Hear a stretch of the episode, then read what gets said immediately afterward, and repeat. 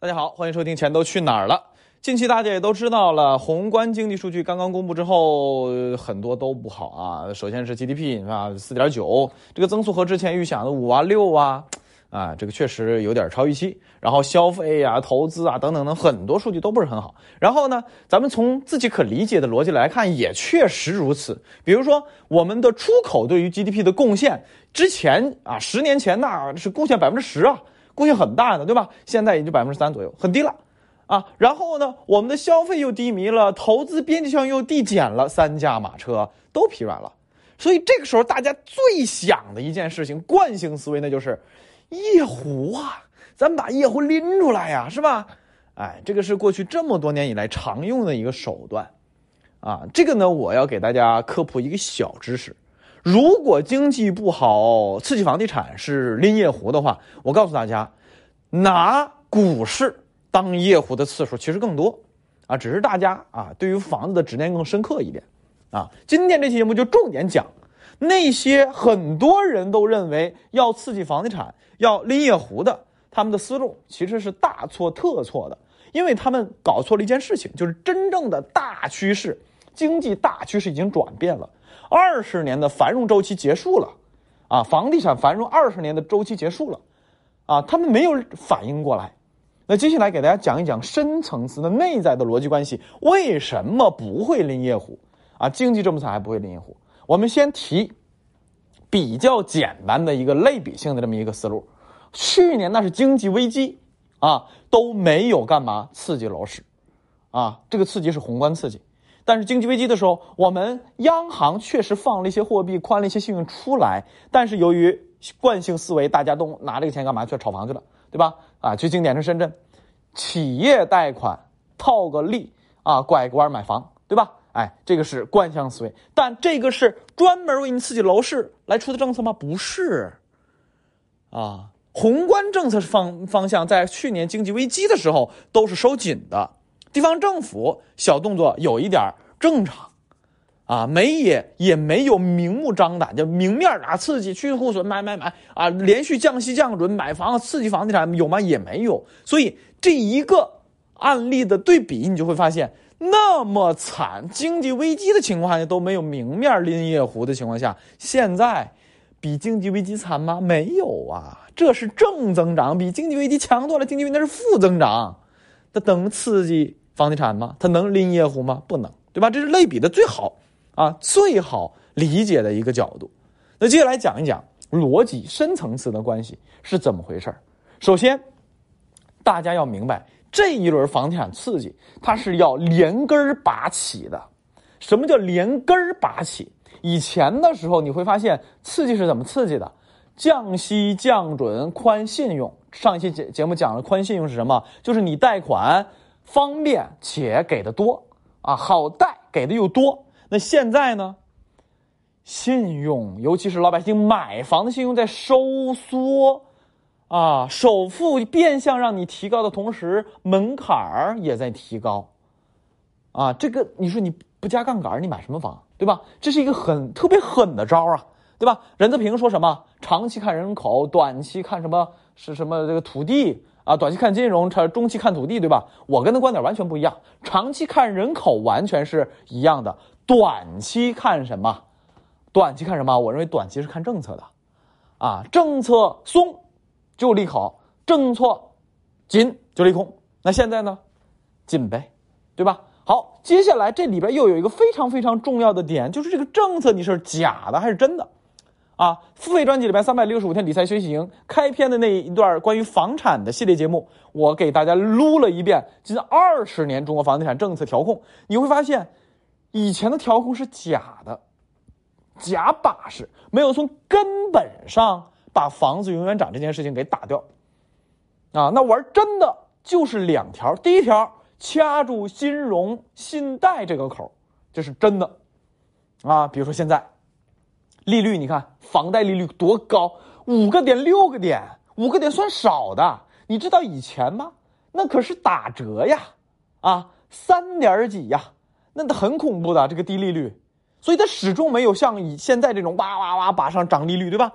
啊，然后更别说贷款好贷，对吧？好，当然以前有过玩真的，比如说异地不能贷款。我是唐山人，我们在上海买房，也是上海不能贷给你款。我是上海人，不能在成都买房，啊，不是不能在成都买，是不能在成都银行贷款，成都啊贷款，啊，这个是很特别狠的招，但是后来取消了，就玩狠的招，实行一段时间就取消了，啊，这是金融方面啊，这特别狠。第二个，从根本上的叫什么？供应，供求关系，啊。这里边包含两方面，一个叫房产税，一个叫真正的供求关系。以前我曾经讲过，大城市为什么房价涨这么凶？根本的原因虽然很多原因啊，比如说这个这个这个这个这个什么放水是吧？这印钞等等，这都是原因。但对不起，最重要的原因是扭曲，注意是扭曲了，都不一定是供求不平衡了，而是极致的扭曲供求关系了。这你肯定涨啊，对吧？哎，然后这一次玩真的。一方面是房产税推进的速度比大家想象的快，第二个是从供应的角度真的是玩命了，啊，集中土拍，先解决了土地涨价的因素。你看最近很多土地土拍都是集中供地，然后呢，溢价要么是平价成交，要么是溢价顶峰也就高百分之十五，啊，玩命那种抬高地价的行为都被打死了。啊，然后工地的量也增加了，这个是很厉害的，这玩真的了，对吧？好，这个是供应的问题，啊，更别说咱们原本就有在建工程就有将近八十亿平米啊，大概在二零二二年吧，明年后年就就要交房的啊，八十亿平米，人均多少那是，很恐怖的哦，啊，这个不展开说了，再说房产税的事情，房产税这个是比大家想象的来得快。一九年的时候，我还曾经认真分析过，我觉得现在这个方程式可能来的要比较快。我还之前出过节目啊，这个这个，你看听听我以前的观点，这是我少数在宏观判断里边啊犯的错误啊，确实说错了。当时我认为是来的很快，但是后来啊，这个再看了一下啊，这个跟基本面再结合一下，发现不行啊，还是不能推太快啊。这两年根根据市场的变化啊，我修正了我的观点。近期看到了政策的变化和基本面的需求之后。啊，重新对房产税啊做一个更正。我认为房产税全面推进，它会很慢，啊，离我们也相对遥远。但是注意，试点城市推进可是很快的呀。曾经我在讲宏观政策的时候，曾经给大家讲过中国宏观政策的一个特点，这特点是什么？一般来说，它会有一个先试点你先试试，因为咱们地大人多，对吧？你直接来个政策一拍脑门啪出来。这个不行，你得试一下，哎，找个城市，找个地方试试，看看有没有实践的呃优点、缺点、影响是怎样的，哎，做好充足的准备之后，然后全面推广。一般来说，我们宏观惠及民生比较大的一些政策都会这么来，尤其房产税这种东西。所以接下来试点城市，比如有人说要海南啊，有人说的在上海的浦东新区啊，有有这个，因为这些地方都是改革开放前沿嘛，对吧？这些包括在深圳也有说的，就这些改革开放前沿的区或者是城市。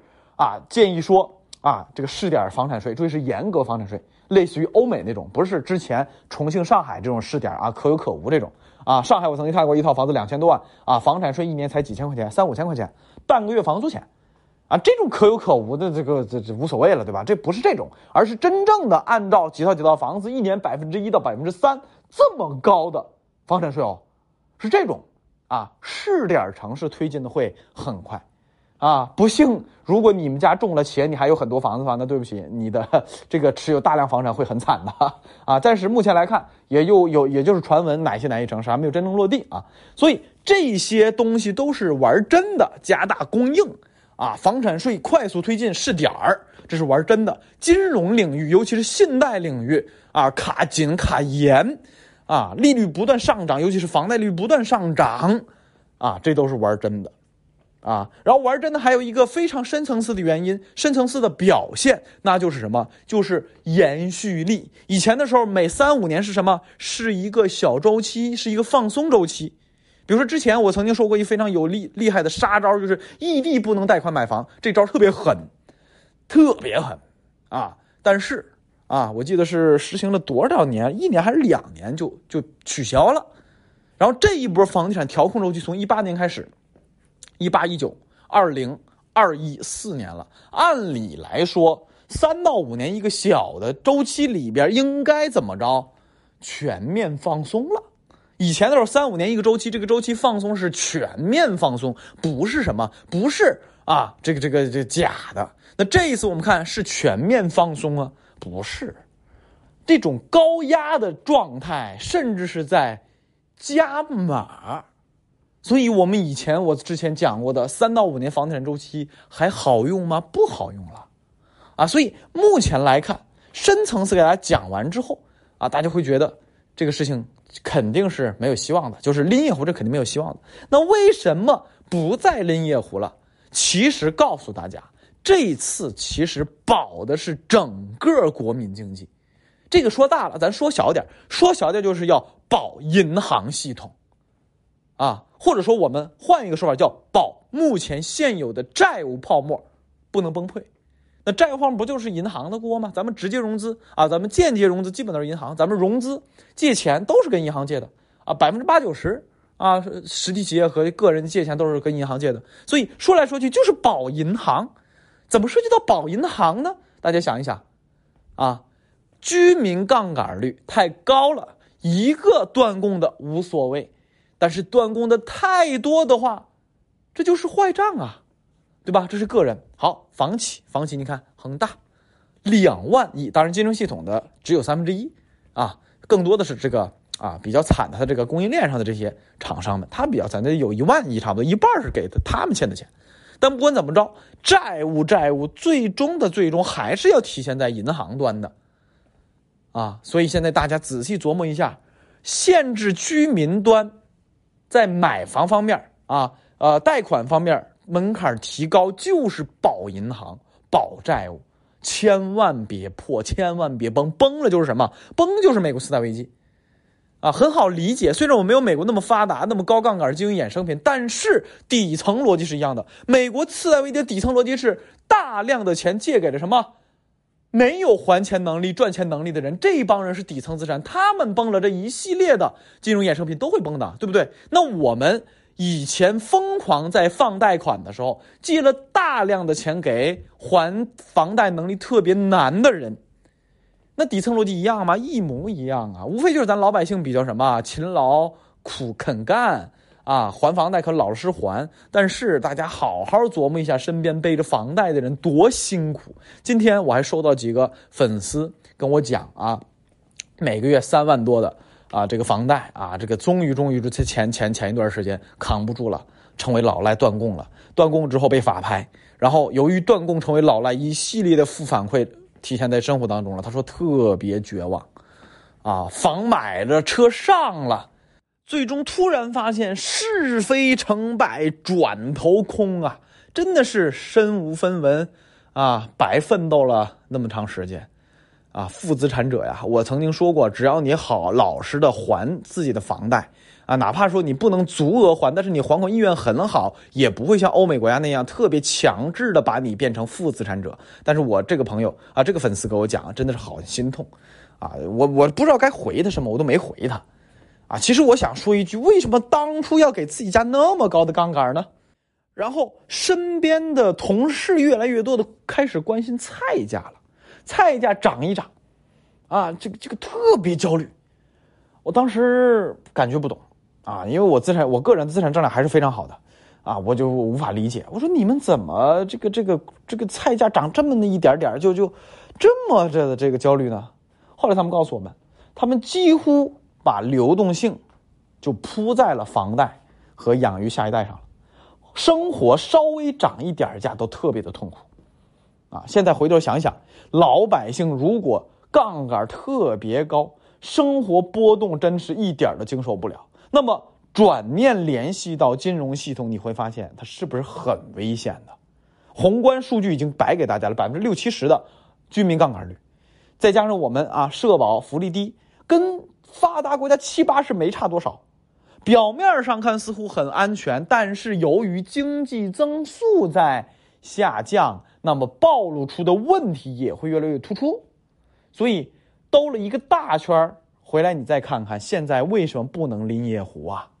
再拎夜壶，那可就是真的重蹈隔壁邻居以及大洋彼岸老鹰的。覆辙了，行了，大家听明白了吧？就是这个原理，夜壶不会再拎了，大事结束了。